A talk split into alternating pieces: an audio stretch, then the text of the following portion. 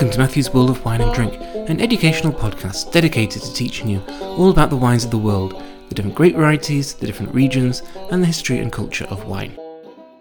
Continuing the series on Bordeaux, this episode looks at the dry white wines of Bordeaux. Not as famous as the red wines, but still historically very important, and can be of very good quality as well so definitely worth knowing about. And historically, white Bordeaux has been very important. In fact, up until the late 1960s, there was more white Bordeaux made than red Bordeaux, which is hard to imagine now, but it indicates just how important white Bordeaux used to be. And in part, that was because of the Dutch. So the Dutch were very important in the uh, draining the, the marshes of the Medoc which is, of course, now one of the most famous and high profile regions in the world, which allowed um, wine to be made. And they became a very important market for Bordeaux, and the Dutch preferred white wine to red wine. And that's also very important for the development of sweet wine as well. And so that really um, established Bordeaux's reputation as a white wine making region rather than a red wine making region. And that was true for up until the 1960s. Uh, the big turnaround was probably after the 1956 frost, which killed a lot of vines and, and forced growers to replant. That meant a strategic decision on what to replant plant with what you already had or plant with something different. And a lot of growers and producers shifted towards red wine, realizing that it was more popular globally and there was more money to be made in it, and that's always been a driving force behind decisions made in Bordeaux um, making money. So this is really when um, Merlot begins to become the dominant grape variety. And at this point, about 60% of all Bordeaux was white wine. But 1970 was the year which saw um, black grapes become the majority of plantings, and now red wine is 90% of all wine made in Bordeaux. White Bordeaux is about 8%, and sweet wine about 2%. So a huge turnaround in the last 50 years, but the production of white wine is slowly growing. The last 10 years have seen another 211 hectares being planted of white grape varieties, which doesn't sound very much. But also in the last 10 years, Bordeaux plantings have gone down 10,000 hectares in general. So there's been a greater consolidation and a move away from low quality wine. And so fewer plantings. The plantings of white grape varieties have gone up slightly. So it shows that there is a, a bit of an upturn, very slight, but still it's still there. And that's because there is a potential to produce great white wine in Bordeaux of really good quality. And growers and producers are beginning to realize that the history of white wine production in Bordeaux isn't just commercial, it's also because there is a potential to produce some really good wine. And so it's great that producers are refocusing on white wine to a certain degree, understanding that there is a market out there for white wine, especially with food and wine pairings, and that so grape varieties like Sauvignon Blanc, which are planted in Bordeaux, are very popular internationally. So there is a commercial market out there, even if it is quite a competitive one.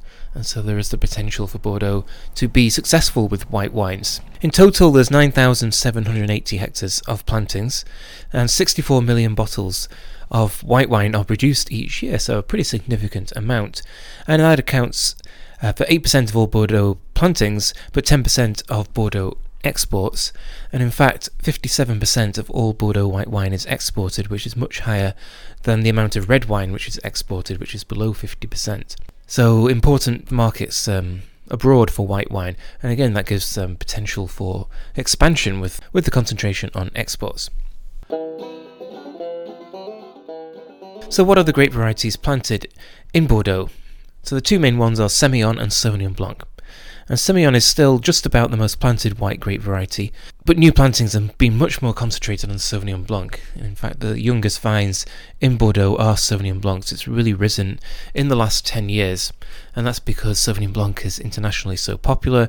The rise of New Zealand Sauvignon Blanc, also the popularity of Loire Sauvignon Blanc, means that Bordeaux producers realise that Sauvignon Blanc from Bordeaux has huge potential commercially, so that's why there's been a concentration on that grape variety. But Semillon accounts for about 47% of plantings and Sauvignon Blanc 45% of plantings. So Semillon going down, but Sauvignon Blanc up. And Sauvignon Blanc is also an earlier ripening grape variety than Semillon. Um, harvests about the end of August, so a little bit easier to work with in that respect. And Semillon, I think, in terms of taste, is a bit more of a difficult taste profile uh, for international uh, markets. Richer, heavier, fuller, waxier. Whereas Sauvignon Blanc has that classic herbaceous um, aromas that people are very familiar with. Bordeaux Sauvignon Blanc is going to be a little bit different from Sauvignon Blanc elsewhere. And this is perhaps something that gets underappreciated with Sauvignon Blanc, that it do, really does represent where it comes from. It's a reflection and expression of the of the climate and the land. So Sauvignon Blanc in Bordeaux is going to be a little bit fuller and richer than Loire, but it's not going to be as herbaceous and pungent as uh, New Zealand. So it's kind of in between style, which again can be an attractive selling point, but also can make it a little bit difficult to market as being not being quite the same as other famous Sauvignon Blanc regions, but there is the potential to market Bordeaux Sauvignon Blanc as its own thing, and there's certainly been a lot more single varietal Sauvignon Blanc being made with the increase in plantings and also the fashion for Sauvignon Blanc. Within those plantings of Sauvignon Blanc, there's also Sauvignon Gris, which is a bit fuller and fleshier than Sauvignon Blanc, and this is also becoming a little more popular. There's only about 350 hectares of Sauvignon Gris. But again, that can be blended with Sauvignon Blanc or it can produce a slightly different style, so a different selling point. And then also to, to, talk about that experimentation and what you can do with Sauvignon Blanc, uh, there is a producer, Chateau Carsan, which makes an orange wine from, from Sauvignon Blanc. So a bit more experimentation and versatility um, than you might expect from Sauvignon Blanc and Bordeaux white wine. And these grapes, Semillon and Sauvignon Blanc, often blended together. As I said, Sauvignon Blanc made, made more in a single varietal than it used to be. So that's becoming more fashionable, but the traditional style is to be a blend of these two varieties. So Semillon contributes the richness, the fullness, the waxiness, and the body, whereas Sauvignon Blanc contributes the freshness and the acidity and the herbaceous aromas. So how those wine, how, the, how those grape varieties are blended together uh, will influence the style of the wine. There's also a little bit of Muscadelle planted, about 6% of plantings, so not especially important, but this can contribute aromatics to the wine because it's um, it's not related to muscat, but it has a similar grapiness to it. So just adding a little bit to the blend can add add those aromatics. And then there are actually two percent of other grape varieties. Um, Ugni Blanc is planted here, as is Folle Blanche. Those are two grape varieties which are used for brandy production. So Ugni Blanc extremely important for cognac, which is right next door to Bordeaux. A very neutral, high acidity. Uh, Folle Blanche a difficult grape to work with. It it doesn't graft rootstocks, um, American rootstocks, very well, uh, so very little of that planted. And then there's some other kind of non-Bordeaux grape varieties. There's a little bit of Chardonnay. Um, there's two producers in Saint-Emilion who uh, make Chardonnay, Grastieu des Prieurs and Claude de Broglie and that's because Saint-Emilion has limestone soils, and so in Bordeaux in general, the limestone soils are ideal for white wine production. In fact, Saint-Emilion, up until the 16th century, was uh, primarily white wine. Of course, Saint-Emilion red wine uh, can be sold for high amounts of money, and whereas the white wine will not. So it's only some very some very small experimental production, but there's a recognition that Saint-Emilion can produce very good white wine on the limestone soils. And then there's also uh, Gros Manseng planted, Viognier, and Savagnin, so very, very small quantities, but quite fun and quite interesting to know that those different grape varieties are planted there. So there are 14 appellations in Bordeaux which produce a white wine, and there's some discussion to, to make some more appellations, including Sauternes sec, so dry Sauternes, and there are a number of producers that do produce dry Sauternes because the sweet sweet wines are not as popular or fashionable as they once were. So the dry wines may be more of a commercial opportunity. And a lot of those big Sauternes producers make dry wine and name it after the first letter of their name. So Chateau d'Yquem, um, their white wine is called E or Y and then there's Suduiraut, and that's S, and so that's just a, a nice trend, which I think is quite uh, marketable and recognisable. There's also um, discussion of Listrac Blanc, so Listrac's on the left bank in Medoc, just inland from Margaux, and up until the 1930s, this was 50 50 white and red. And so producers are thinking about reviving the tradition of white wine because it has the potential to uh, produce really high quality wines. And of course, Listrac Red doesn't fetch the same prices, so maybe there's room for more experimentation with white wine there. And then also Medoc Blanc is also under discussion, so for the general Medoc.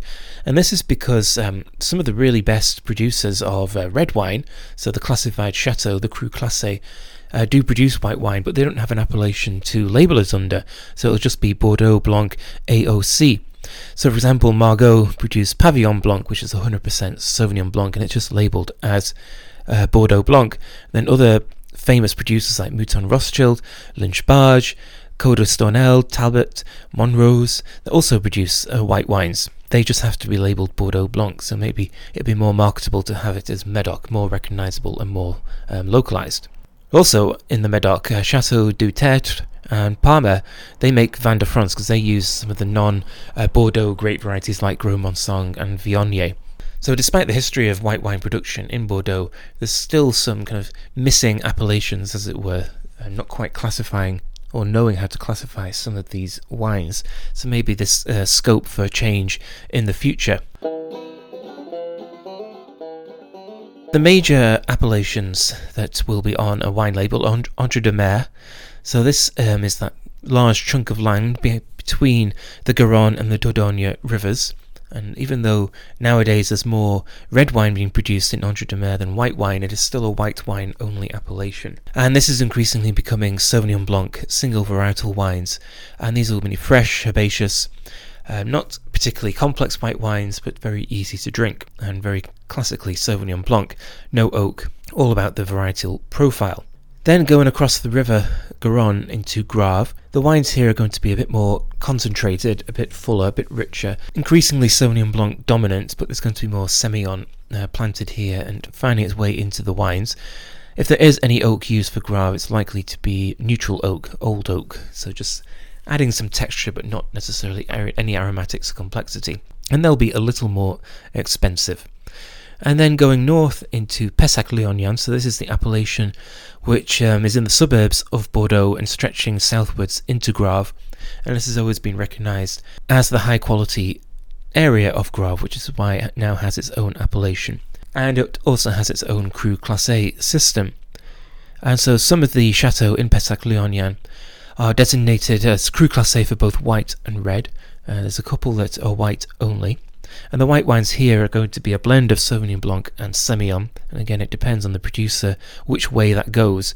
But I found uh, recently tasting Pessac-Léognan much more heavy in Sauvignon Blanc than I realised. I always thought it's a bit more Semillon because they're so rich and full and creamy. They don't really taste like as you would imagine Sauvignon Blanc do taste. But here the wines are made in a different way than Sauvignon Blanc is generally made around the world. So there's going to be new oak, and there may be malolactic fermentation as well. So this isn't about the freshness of Sauvignon Blanc, it's about the power and weight of the wine with Semillon adding that fullness as well. So these are really rich, almost decadent wines, akin to white Burgundy at their best, but much more uh, waxy and herbaceous than those wines. So very unusual, very distinctive, and these can be extremely expensive. So Haut-Brion and Mission Haut-Brion make white wine in Pessac-Léognan, and these are some of the most expensive wines in Bordeaux. So at that really high end, these wines are understood for their quality and are sought after and are extremely expensive, maybe because of the name of the chateau, rather than a deep appreciation of the wines but certainly the white, these white Bordeaux are some of the best white wines in the world. And going down to um, more affordable prices, even in Pessac-Léognan, um, for thirty to fifty dollars, these can be extremely good wines and well worth trying, and not too expensive to experiment with. So, a fascinating subject, the dry white wines of Bordeaux, and not as well known or appreciated as they should be, but historically very important, and of good quality from the inexpensive Sauvignon Blanc from Entre deux Mers, which I think is quite competitive in that uh, market, all the way up to the Semillon Sauvignon Blanc blends, which can be for hun- cost hundreds of dollars. Well worth uh, seeking out at all those different levels. So, thank you for listening. This is Matthew, and this has been Matthew's World of Wine and Drink.